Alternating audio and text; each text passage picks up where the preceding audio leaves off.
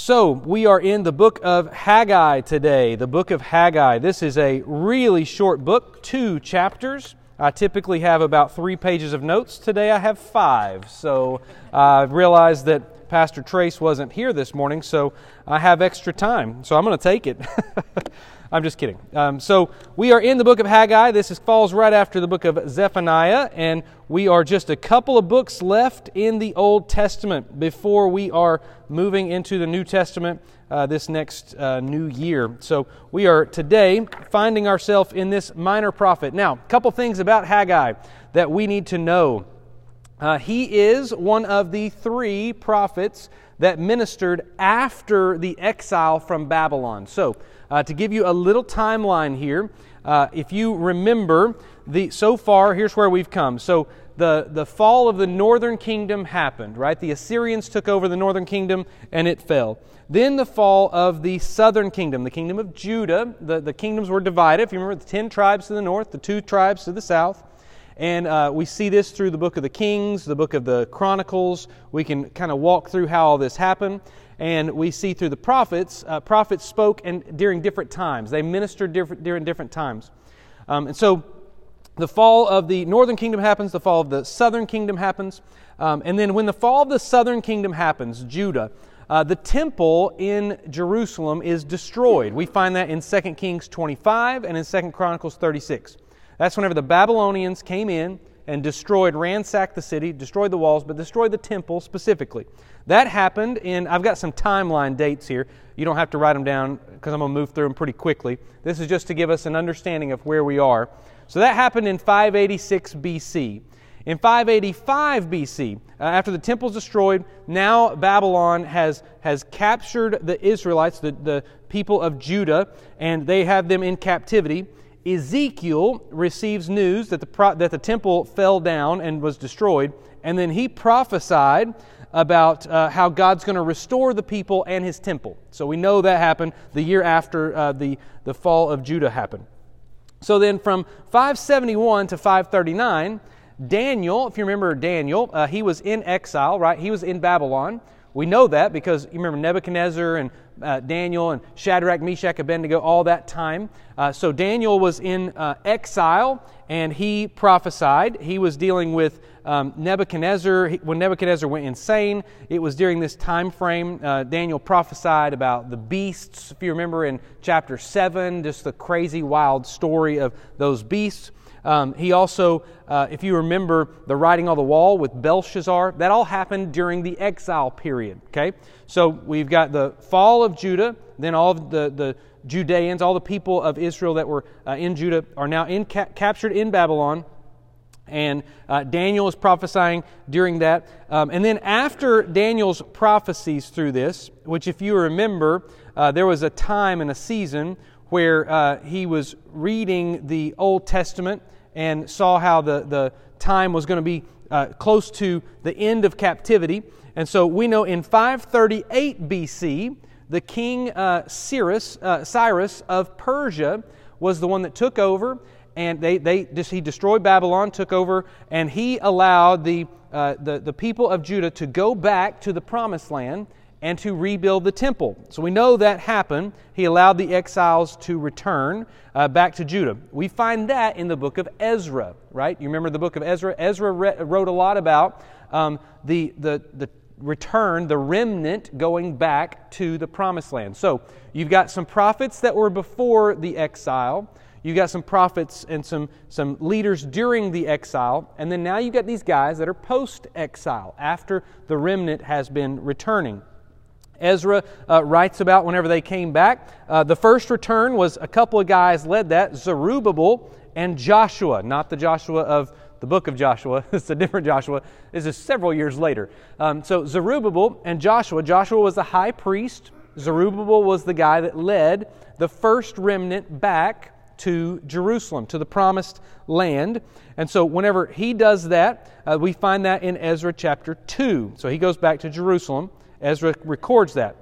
While that's going on, Daniel's still in captivity. Daniel's still in, um, in, in the, the Babylonian place while all these things are kind of shaking out. Okay, so then there was a few things that play, play a part. And so the timeline, it gets kind of hard for us because you really got to move back and forth a little bit to know. Because when Daniel wrote his, his all of his writings um, were through a, a, specific time frame, right? So he's still got some things going on.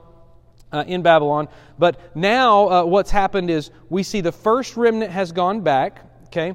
Uh, and this is like, what's crazy, Esther hasn't even happened yet. Okay, so like the book of Esther is not written yet because the book of Esther, uh, she was the queen of Persia. Persia was the one that came in and, and destroyed Babylon. Okay, so there's a, the timeline is kind of in my in my head. It's it's a it's a web of just like all kinds of craziness. But as we think about this, you got to realize that this first remnant's come back, and so it's it's good to know the context of where Haggai comes in. So when when the remnant comes back, Zerubbabel and Joshua they start building they lay the foundation. We find in Ezra chapter 3 and 4, they lay the foundation of the temple. Okay?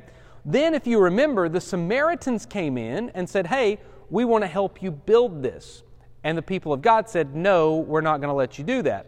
So then the Samaritans made it difficult on them. They harassed them, they bothered them, they poked at them, they prodded at them.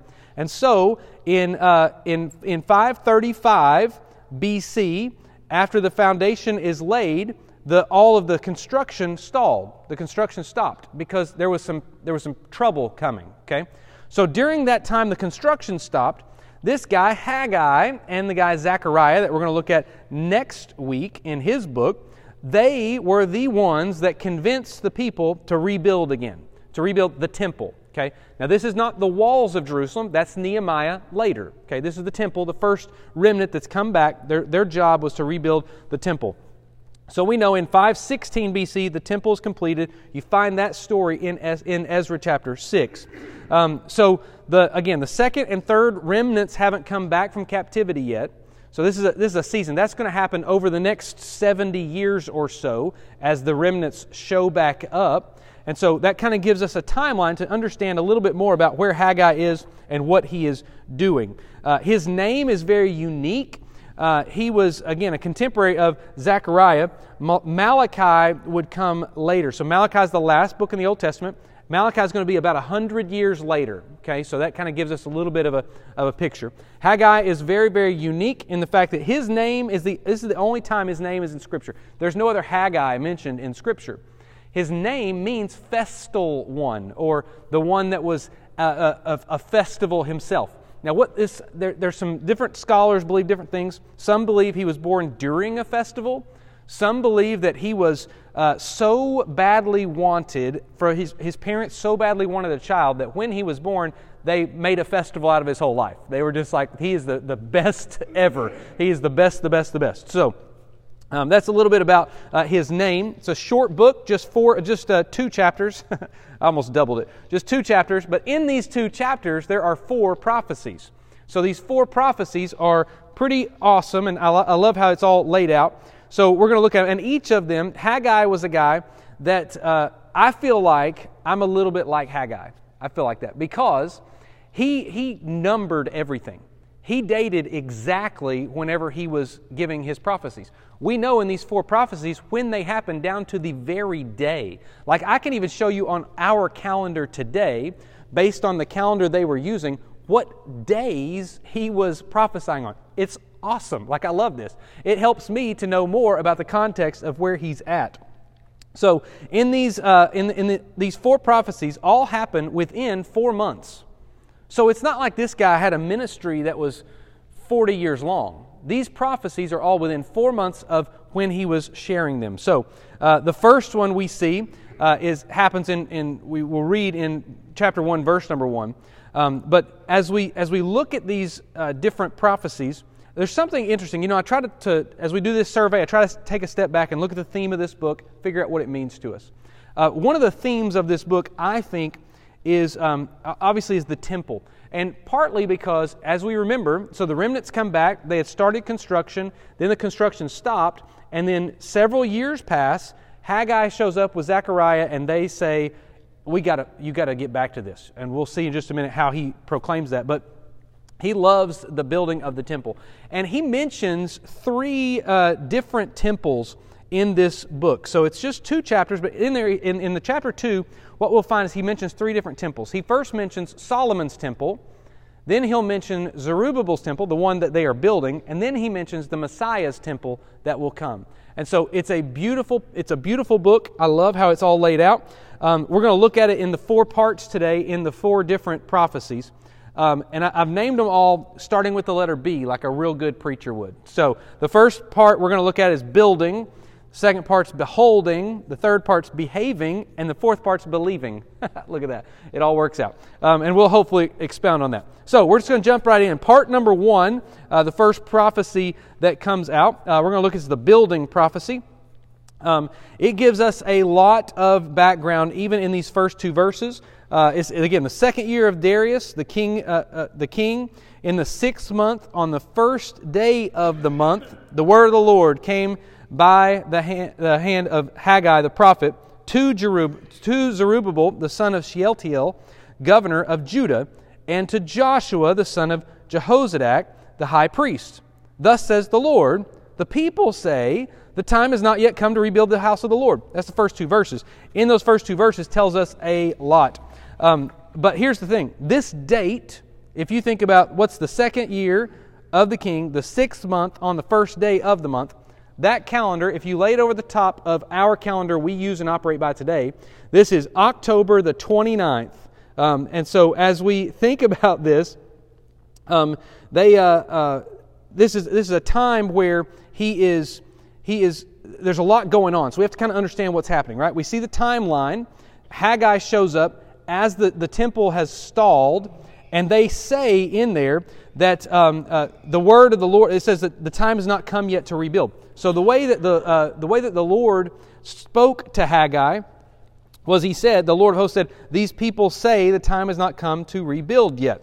And so, a uh, couple, couple of things to understand. Um, at this point, the people that have shown up to rebuild, the first remnant that's come back to rebuild the temple, they got out there and they heard words from prophets before talking about how great the promised land was. This is the first remnant that went back. So these are the, these are the early adopters, right? These are the ones that as soon as the king of, uh, of Persia, the, as soon as Cyrus, uh, Cyrus says, it's time to go back home, you're allowed to go back to the promised land. He makes this decree and he says, I'll even help fund the building of your temple. So this, this uh, Persian king says, it's time to go do that. So the first people that go are the excited ones, right? These are the ones that are like, absolutely, this is what we've been longing for. Probably the people that really envied and valued the words of the prophets before of how great the promised land really was. So they get back there, they get to Jerusalem, and it's not glam and glory. They get back, it's in destruction. It is completely destroyed. Do you know how hard it is to go and live a pioneering life after you've lived in in not and, captivity in Babylon wasn't the worst thing in the world. Like captivity in Babylon, everything was provided for them. There was there was merchants, there was flow, there was you could just get up, go to the grocery store, get your groceries, come home, do your thing. I, you didn't have to grow your groceries. You know, it wasn't that this, this business was booming. So they go back and they get a little bit frustrated, they get a little bit tired. And what happens, Haggai deals a lot with, uh, with laziness. I, I, love it, it's fantastic. But uh, for 16 years is where we, we see verse number 2. In verse 2, it says that the verse that the Lord says, these people say the time's not come to rebuild the house. That's, that's been 16 years. Okay, 16 years from when they started. The foundation of the temple was laid, but now 16 years has gone by and nothing's been touched. And when people say it's not time to rebuild yet, why do they say that? Well, as I did a lot of research looking back through this, I thought, why are people saying it's not time to rebuild it yet? They didn't say it shouldn't be rebuilt, right? So we give them a little bit of credit. Like, oh, well, they knew it needed to be rebuilt. They just said it wasn't time yet. Well, what, where were they? What time did they think it was? What time? What happened was there, were, um, there was a couple of, of prophecies that we don't really talk about throughout the Old Testament scriptures. There was one, the 70 year captivity of Babylon. And there was a second prophecy that was going on at the same time that was a 70 year um, uh, time of desolation, which was the time that the, the temple in Jerusalem was, was destroyed and would not be rebuilt. And so what happened was these two timelines are kind of going at the same time. And the people had, they knew this. They knew that this, the desolation period, I don't have a lot of time to jump into it. Uh, I encourage you to check it out. But the, the desolation period was a time where the people would hear that prophecy and then they would say, well, we don't know if that time's come yet. We're still waiting, so we're not going to rebuild the temple until that day comes. Here's the problem the time that day ended was the time the temple should have been rebuilt.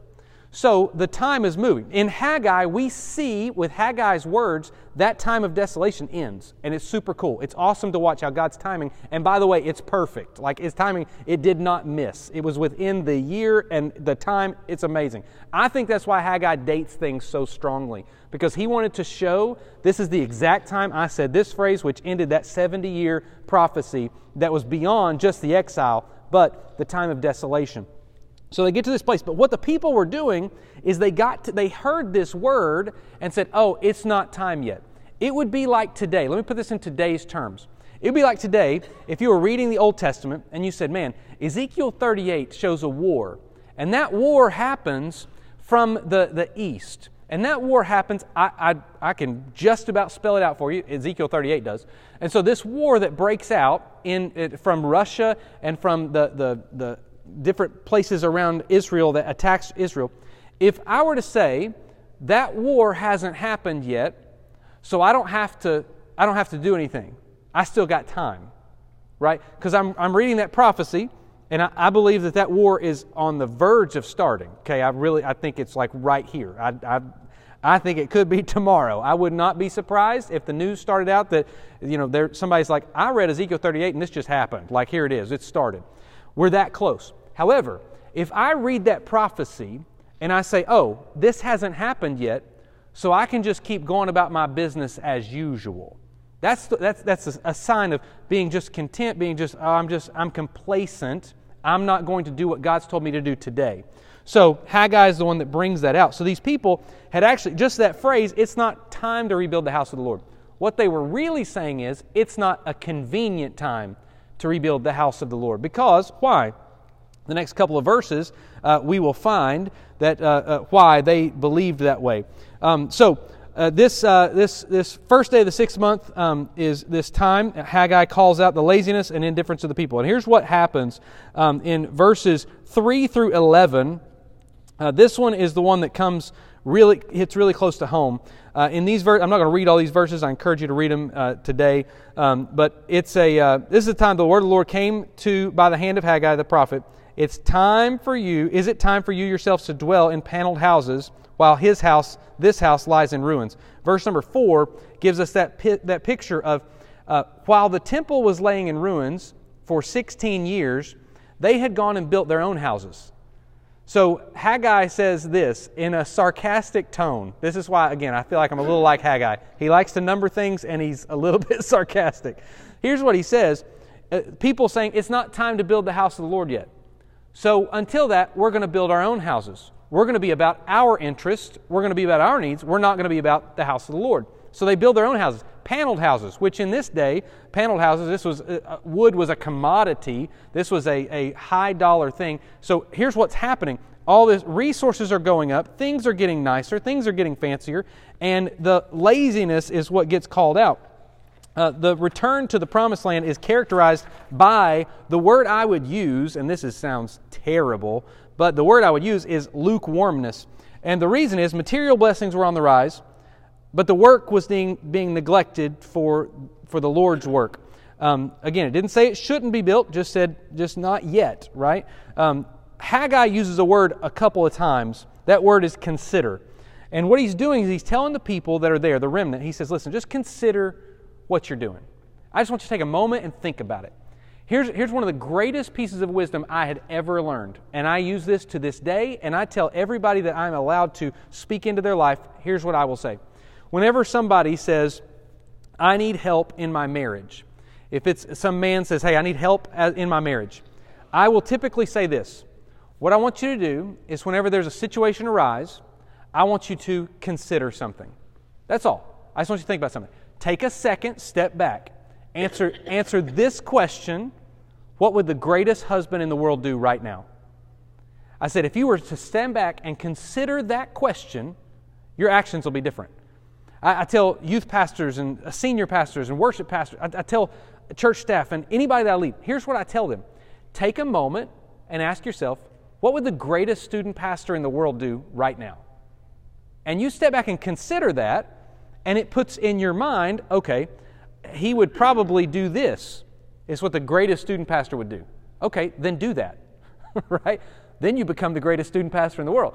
Do that as a husband, as a father. I, and I'll tell you this as a father is where it shows up most in my life because I'll be sitting at dinner after having a long day, after having some hard conversations, after getting yelled at by people or whatever it may be, and I'll go home and I'm not happy and I'm sitting at the dinner table and we're eating together and my daughter is just, I got a 16 year old and a 13 year old. And y'all, they do not stop. You know what I'm saying? They start that mouth moving and it's just constant. And I'm like, I can't keep up. And I can keep up with a lot, and I am I'm slow with them.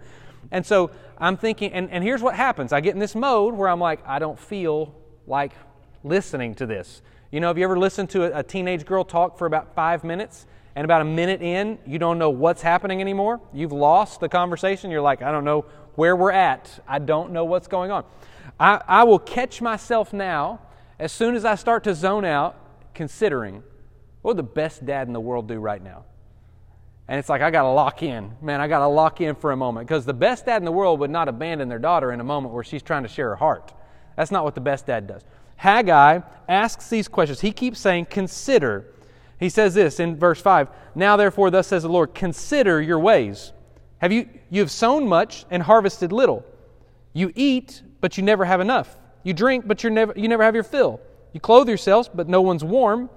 And he who earns wages does so to put them in a bag with holes. Here's what he's saying You've come back. You were, you were wealthy. Zerubbabel, is, as, or, uh, uh, Zerubbabel's brought back with him in this remnant uh, the, the finances of Persia. And Persia's put in all this cash. So there's a, a growing um, materialism, a growing amount of, of luxury.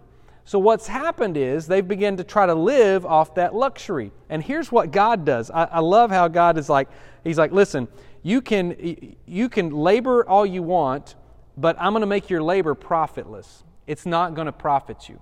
I'm going to, you, you, you, can, you can't control how cold it gets. God's like, I, will let you keep putting layers on, I'll just keep turning the temperature down. You're not going to stay, it, you can't fix yourself. You can't just live a life of plush laziness that you are going to experience and just entertainment had taken over. Um, the, the, the luscious life of what was once the worldly way to live now is this pine. And, and now, granted, I don't want to be too hard on them because I don't want to go grow my own food. I want somebody else to grow it. I don't care where they're growing it. I want it to be packaged up in a nice little package, and I want the expiration date on it to be a year away where I can eat it anytime I want, right? That's why I want to get up in the middle of the night from a warm bed, walk over, and if I want to grab a, a handful of cashews, I want to know those cashews are delicious and they're not expired. That's the way I want to live my life. So the pioneering life isn't easy. So what he does uh, over and over and over again, uh, this is a um, uh, this passage is really hard for me to even even think about um, because as as the times that I uh, get to sit in front of the Lord and listen to the Lord as a pastor, um, I see a lot of what's happening here. In the, in the next few verses, what you see, consider your ways, go up to the hills, bring the wood of your house. He keeps talking. And what he's saying is half hearted measures are not what God's asked for. God does not want your lazy lukewarmness. We know that because we have the rest of the book, right? We see there's a day coming where he talks about spitting us out of his mouth, like the, the church of Laodicea. This is a time where he is telling people, and here's what he's saying. In our, in our terms today, here's what Haggai is telling to the people You come in and you tip God whenever you feel like it. Instead, God's asked you for a tithe that's a regular part of your everyday life. You come in and you say, I'll give a little here, but not till it hurts. I'm, do- I'm not going to sacrifice. Therefore, I'm not going to be obedient. And I'm not going and God the whole time is saying, whoa, whoa, whoa. That's not what I have instructed you to do. I've instructed you to live your life this way. I've not instructed you, and it's, it's not just uh, about the material resources. They were not serving one another either. It's about, you know, we, we come into this place and we say, well, I feel like this, or I feel like this, or I feel like this, and God says, what, did, what does my word say? and consider how your life is going right now. You are robbing from me. You're not doing what I've asked you to do. you you're now looking like the other people in the world, and you're not looking like my people. And he says, So I'm going to make all of your efforts profitless. You're not going to be able to, you're not going to be able to function. Haggai is bringing this word. It's hard, it's, it seems harsh. And so, what happens after this man prophesies? Uh, we see even in uh, verse number 11, he says, And I have called for a drought on the land and the hills, on the grain, on the new wine, the oil, the ground that brings forth, on man and beast and all their labors. He's saying this if you do not turn your hearts back, you have now, and these are the these are the early adopters to God's plan. Right? These are the first remnant back. These are the superheroes of, of the faith. These are the ones that say, I get a chance to go live a life that God has already prepared in advance for me, and so I'm going to go do that in the land He's called me to. They go out there. These should be the ones that are ready. Build the temple up first thing, then worry about their houses later, right? They've been in captivity.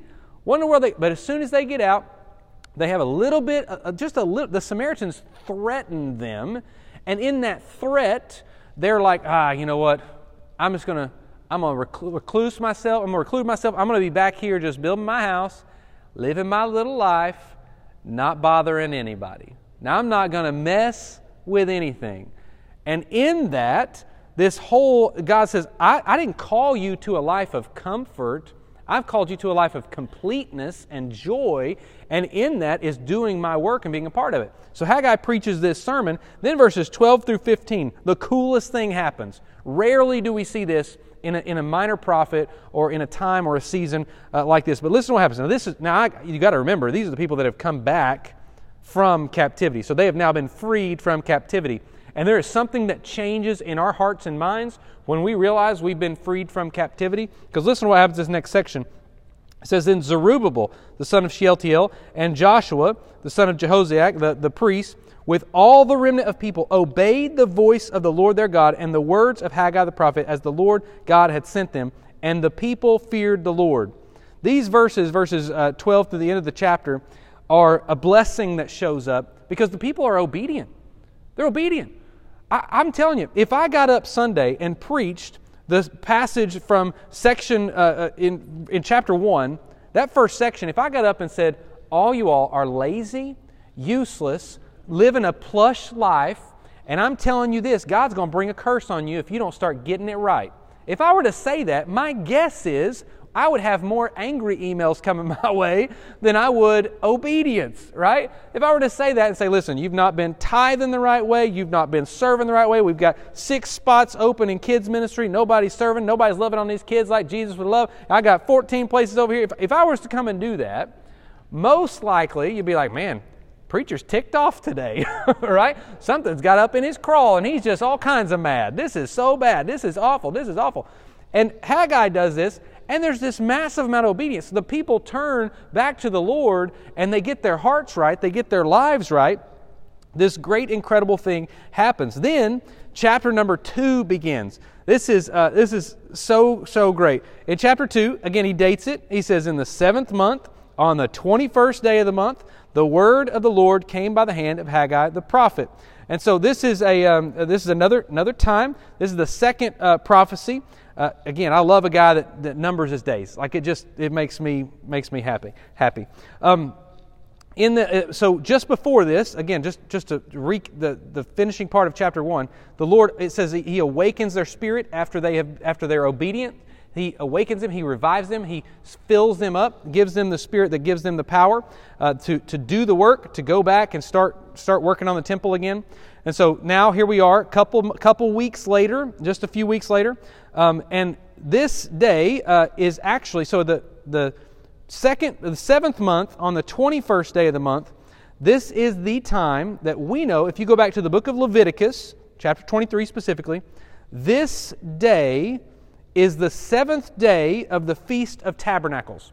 Now, I told you, I love the Feast of Tabernacles because of what it stands for. It stands for God dwelling with his people, which was a picture of how he provided in the wilderness while they were wandering around the wilderness decades, you know, centuries ago. And so, this day, specifically in chapter 2, verse 1, is uh, the seventh day of the Feast of Tabernacles. uh, which is the final feast of the harvest season. Okay, so now there's been uh, there's been seven weeks from the time of the first prophecy to the time of this second prophecy. So in this in this seven week period, uh, some incredible things happened. People um, uh, people had started building the temple. Now here's the problem. In chapter two, we see a very subtle attack of the enemy. So Haggai has, has for however, in his, in his supernatural, spiritual uh, uh, inspiration, people have now turned their backs, their, their hearts to the Lord, turned their back from the world and their lazy life. They've gone now to do their work. They've got a new awakened spirit, fresh and new. Seven weeks later, the final, the seventh day of the Feast of Tabernacles, the beautiful harvest season. This is like the best time of year, by the way. This is this is in the month of probably September, October. Okay, and so I can give you the exact date in a minute. Uh, but as, as you've gotten out of this point, um, from August 29th was the first, the first uh, thing. So seven weeks later, uh, we're now into the 1st of October, the 1st of October, the middle of October. And now we're to a place where it should be a joyous season. I'd say the happiest season of all is October. Everybody loves October. October is fantastic. And so this, is, should be, it's, it's the best weather, it's the best harvest season, it's the best, um, uh, everything. Everything should be the best. And what happens now is the people start grumbling. You know what's said? If you read chapter 2, the first few verses, you will hear that, well, this, I'll tell you this, this temple ain't like Solomon's. No, not like Solomon's at all. Solomon's was a temple.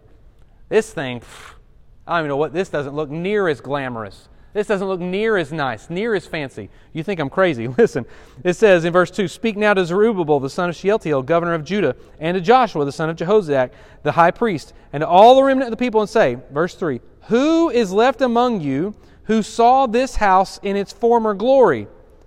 You know what he's saying? People are, and we can find this in the book of Ezra. I encourage you to go back and read it. But people have now started complaining that this today is not like it used to be. The good old days were way better than today. And so I love how Haggai points it out. He's like, that temple was hundreds of years ago. He's like, how in the world, who was there? Who saw it?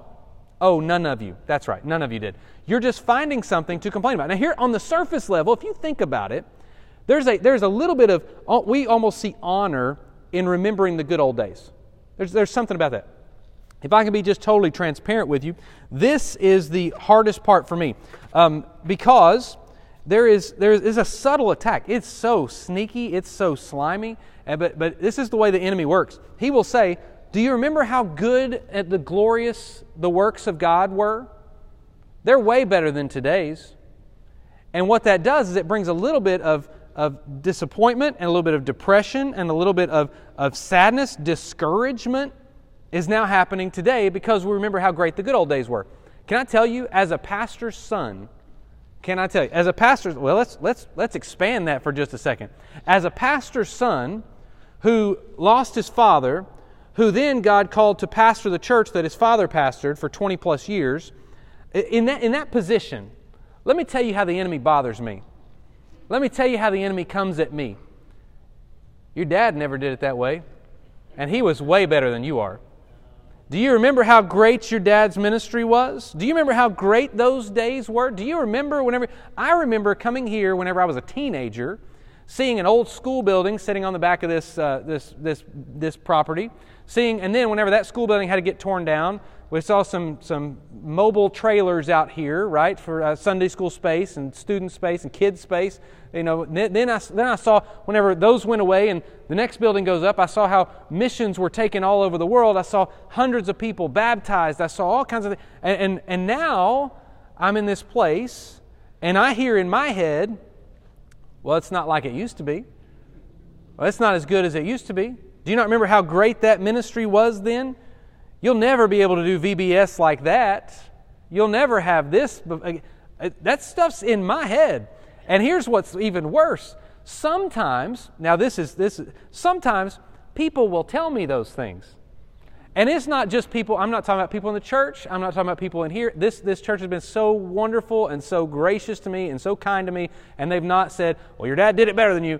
I know we're all thinking it, but either nobody's saying it. But what happens is uh, uh, other pastors they're like, man, how do you handle that? Like, your dad was the best. And I'm like, I, he was the best. And they're like, how you feeling those shoes? I'm like, I'm trying. I don't know. And it's like, are you going to do everything he did? Because he did great things. And I'm like, I don't know. Like, back off me, right?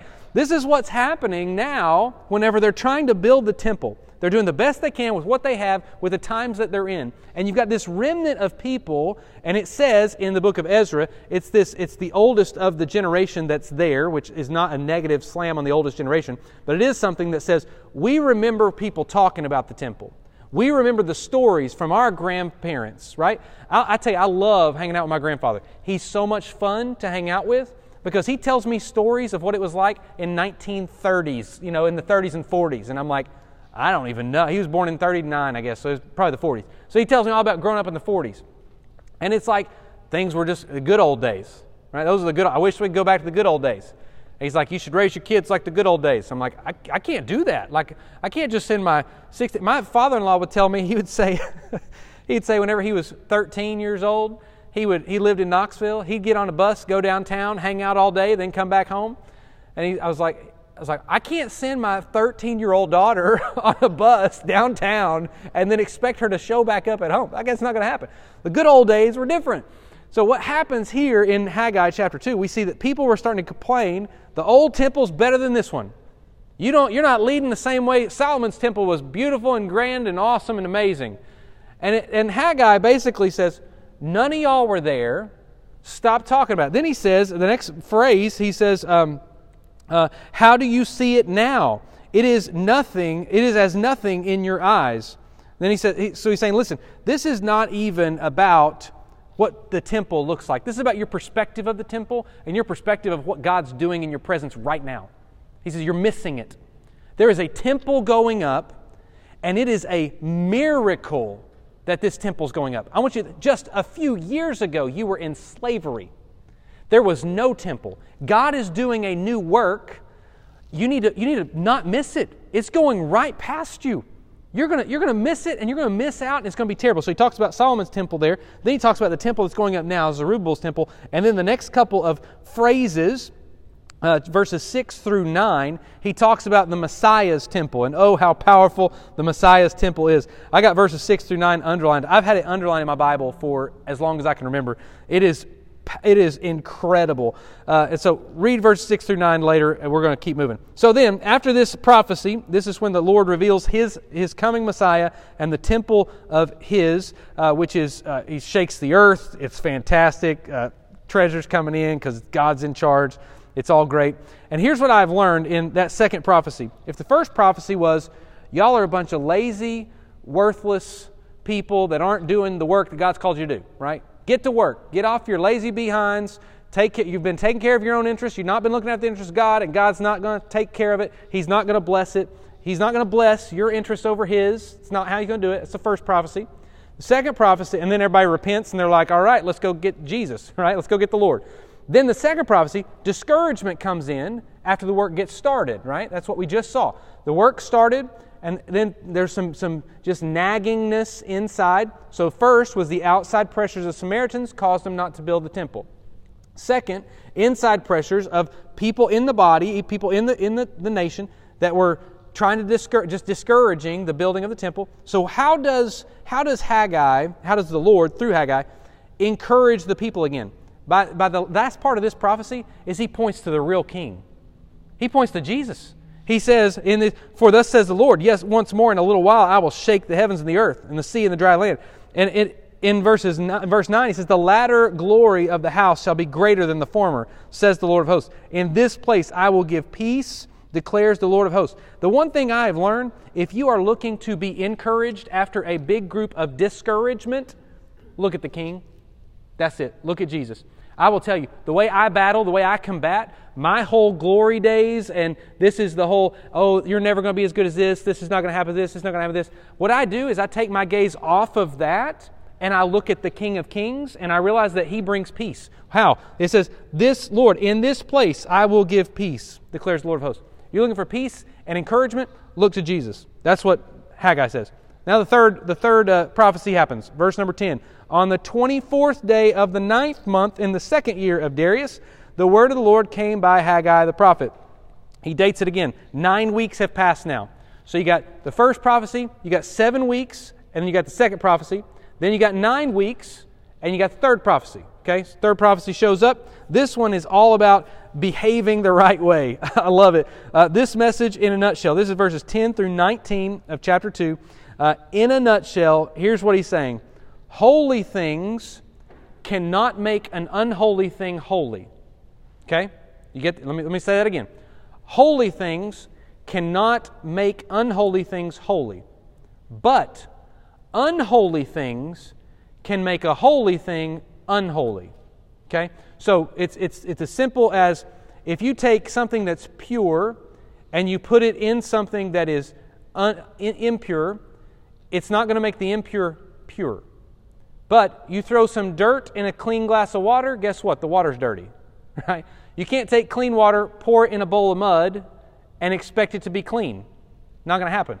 You can take mud, however, put it in water, the water is now unclean. That's, that's what, so Haggai explains that.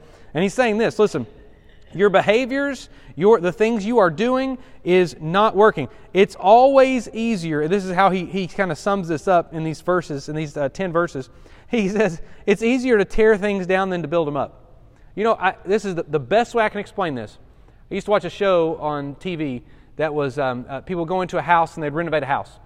And demo day was always awesome, right? Because you can tear something down in a day. You tear it out, and it's fun, and it's easy, and everybody's in. I, I went to uh, I went on a mission trip down to Houston, Texas, after the big um, uh, hurricane that hit, and we were we were clearing out houses just covered in water, and so after the water had subsided, we went in to tear everything out.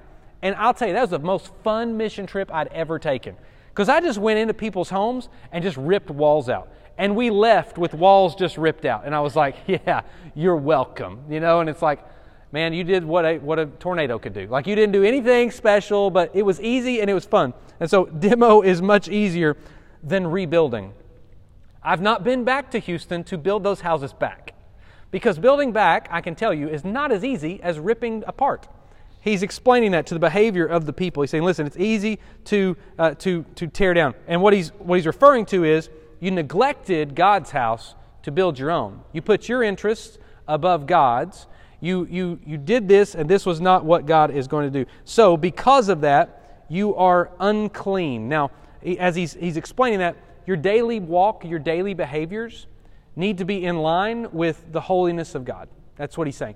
Don't, don't allow your life to drift because you never drift to holy. You don't. You don't drift, you don't accidentally walk by and fall into holiness. Okay? You may fall into a hole, but you're not falling into holiness. You, it is a conscious effort, a conscious decision. It's you walking in step with the Lord. That's what it is. So Haggai explains that. Your behavior um, needs to be in line with the Lord. Then the fourth uh, prophecy that starts in chapter 2, verse number 20 through 23. This is awesome. I titled this one Believing. Um, so if it was, if we see the first, uh, the first prophecy happening, uh, August 29th, um, and then we see the seven weeks later, the second prophecy happened. Then nine weeks later, the third prophecy happens. Guess what? The fourth prophecy happens on the same day as the third prophecy. Same day. I like how he even it, he even says the date again. It says, "And the Lord of Lord came the second time to Haggai on the twenty fourth day of the month." he said, "I'm gonna, I'm gonna date it again." So it's like that morning, he got a word to have everybody understand what holiness, holy, a holy lifestyle looks like. And then on the, the, that, that afternoon, that evening, he's back in his journal again. He's like, I'm going to date it again. I want to make sure people know this is the time. This one is the one that uh, is amazing to me. I love how Haggai does this. This is incredible. Um, it's a, it's a, to me, this is a double sense of encouragement. This is where God does something that only God can do. Check it out. It says, The word of the Lord came, Speak to Zerubbabel, the governor of Judah, saying, I am about to shake the heavens and the earth, and overthrow the throne of kingdoms. I am about to destroy the strength of the kingdoms of the nations, and overthrow the chariots of their riders uh, and their riders, and the horses and their riders shall go down, every one by the sword of his brother. On that day declares the Lord, verse 23, uh, the Lord says, I will take you, O Zerubbabel, my servant, the son of Shealtiel, declares the Lord, and make you like a signet ring, for I have chosen you, declares the Lord of hosts. Now, Um, what we see here is two things. The first thing we see in this prophecy is God's power. He says, I'm going to destroy everyone that comes against me. Period. I'm going to I'm to display my power. That's what I'm going to do. You're going to see my power at work. Then we see, uh, if I'm trying to make it alliterate, uh, then we see the next word is we see his power, then we see his prince. Now, the, the, the prince uh, is a little bit, I, I had to stretch for that. But one of the things that we need to know about this text this is where God, you know, God is all about consummation. Like whenever He He will He will make everything whole again. He will He, he takes what we broke back in Genesis 3, and he, if you read all the way through the scripture, He makes everything whole and right. That's what He does. He is a God of redemption. He brings back and fixes what we've made mistakes of. And it all works through this beautiful story. And in the very center of that story is Jesus, right? We know that Christ is the center of the story. He, everything revolves around him. Everything from the Old Testament led to him, everything in the New Testament points back to him. In our life, we point to Christ, everything points to Christ. So here's the thing I want to show you that I found from this, this prophecy. This is one that blew my mind. Um, he's ultimately in this pointing to Jesus. Okay, that's where Haggai is pointing. But Zerubbabel is in the lineage of Jesus. Now, if we, if we think about that, you can go read, read the lineage, both, the, uh, uh, both lineages of Jesus. There's two lineages of Jesus that both end up in the same place. Um, and they're, they're, they're like that for different reasons, and we'll explain that at another time whenever we get into the New Testament when we look at it. But Zerubbabel is in both lines of Christ. Here's what's wild it keeps saying in here over and over again Zerubbabel, son of Shealtiel, the leader of Judah, right? It, it keeps saying who his dad is. I know who Shealtiel is. He's, um, he's the son of another guy, and that guy is um, uh, Jehoiachin. If you remember back in Jeremiah, when we studied Jeremiah, Jehoiakim was cursed from God. God cursed him and said, you are, he basically took any type of signet ring away from Jehoiakim and says, I am not going to bless you. I'm not going to bless your offspring. I'm not going to bless anyone. I am cursing you, is what he says. Back in Jeremiah chapter number 22, the Lord put a curse on him. Here's what's crazy Zerubbabel's ancestry, anywhere you read of Zerubbabel, it only goes back to his dad. His dad, Shealtiel, his dad was Jehoiakim. Now, Here's what God has done God has said, Zerubbabel, your faith, what you have done to bring the people back, what you have done to uh, listen to my word from Haggai the prophet, what you've done to, to change and alter and, and let your life be transformed by my word, because that's, that's what it is, right? God's word came and obedience followed. That means they were transformed by the word that came. So he tells Zerubbabel, because you allowed the word that was from me to transform you. You know, Jesus is the Word, right? I'm just, this is so good. Because you've allowed the Word to transform your heart and live a life in faith, he, he says, I'm going to allow you to be a part of the lineage of the one who will sit on the throne. Do you know when God cursed Jehoiakim? This is Zerubbabel's grandfather. When God cursed him, he said, No one from your lineage will sit on the throne. But you know what God does? He can take a generational curse and He can break it, and He can break it with the faith of those who are transformed by His Word. So, in this prophecy, when we hear this, and I'll, I'll, be just totally transparent with you. I got chills. This is so good. I got when I read this the first couple of first 50 times I've read through this book, I thought Zerubbabel is a signet ring. Okay, I did. I never put together that if you do, you got to keep looking back and it's hard to even match the, the, line, the, the lineage up. It's hard to match up that this cursed uh, uh, king that was one that said, I, am he was against God, and God said, I'm going to curse you, and never will your son sit on the throne. But here's what God says to Zerubbabel You may not sit on the, quote, throne of David, because the throne of David had been, had been destroyed, right? The throne of David. Because here's what happened in the Babylonian captivity whenever they destroyed, the throne of David was gone, but the lineage of David was still very much intact. And so what God says is You may not sit on the throne of David, but I'm going to allow you, Zerubbabel, to be named whenever the coming Messiah shows up, that I'm going to redeem everybody. You're going to be a signet ring. You do not think, and a signet ring, by the way, was given in the Old Testament to anyone that assumed temporary uh, uh, kingship or lordship in a, in a season. So, for instance, if somebody was, uh, had to go, if a king had to go away for a season, they would give a signet ring to someone else that would sit on the throne for that season the king was gone, right? So then in that time, they had authority as the king. They could act as the king, they could do anything they wanted as the king. And so he tells Zerubbabel, I know there is a curse that's in your family line, but I'm telling you because you have trans- because my, my word has transformed your heart, because you have given your life over to me, I have broken that, tra- that, that curse that's in your family because you've turned back to me, your heart is turned to me, and I want to know, I want you to know I will not forget you. I am going to restore you and your lineage. I'm going to restore who you are because you are now used by me. God is the only, maybe you've got family issues, maybe you've got generational issues in your family, maybe you got, I don't know what you've got. But here's what I do know. When Haggai comes and tells Zerubbabel, and he keeps telling Zerubbabel, by the way, which is important to note, he does, Haggai doesn't just go up and, and start proclaiming to everybody. Every time the word of the Lord came to, to Haggai, he said, Go to Zerubbabel and say. And Zerubbabel was the one who had to determine whether he was going to believe it and share it or not believe it and share it at all. So Zerubbabel proved he was going to he believed God's word, he allowed it to transform his heart, and he went and next thing we know, the temple is constructed, it's finished, and it's it's where it should be. We see a few years later Nehemiah shows up to rebuild the walls of Jerusalem that surround it. But the first thing that had to happen was the temple, the, the, the very center of, of, of Jerusalem, the very center of the remnant that came back, was not supposed to be about their own homes and their own lives and their own freedoms. They should center their lives around the temple and the presence of God. That's what they were supposed to center around. When Haggai was there on the scene, he said, We have taken, we have taken our eyes off the center of who we are. So he, he calls out what he should have called out. He encourages where he needs to encourage.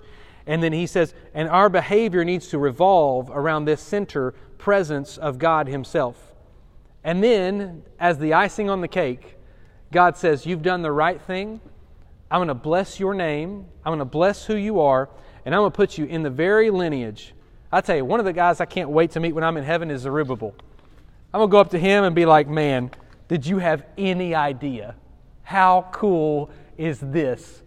We were talking about you, man, 2,000 years, uh, 3,000 years after, after you were gone. Like, isn't that awesome? It's like, yeah, I couldn't even remember Jehoiakim's name. Couldn't remember it. Couldn't. I, I, was, I was having to look it up. I was like, oh, yeah, this guy. Forgot all about him. You know why? Because God says, you're not going to remember this guy. I'm cursing him. He's gone. He's, he's, not, he's, not, for, he's not of my, my, my heart anymore. So today, maybe, maybe, maybe, wherever you're at in your walk, I am, I'm encouraging you with this. If you have been focused on your own interests, let me tell you, that is not going to get you very far. Focused on your own interests typically will bring profitlessness. You, you can't get warm enough in the cold. You can't get cold enough in the warm. You can't get rich enough in the, in the, in the banks. You can't get, you just can't. Because God says, I want you to be after my interest in my heart. When the remnant came back, He says, Be about me. And, and it should have been, and again, this is the first group that came back. These should have been the ones that were like all for it, all in. And God could have at any moment said, I put you in captivity, right? if I were my dad, I brought you into this world and I can take you out, right? That's the phrase. God could have said that at any moment. And he told, the, he told Haggai the prophet, I want you to tell these people what they've done wrong. I want you to steer them back to me. And I want them to know I'm going to bring a blessing on them when they do turn back to me. But it took, it took a few months, about four months in all, for these, these prophetic words to take place and for his, his, the callings to happen. It took him four months. I don't know how long it'll take us here in Loudoun County, but my heart is that we would turn the hearts back to God. Let's pray. Heavenly Father,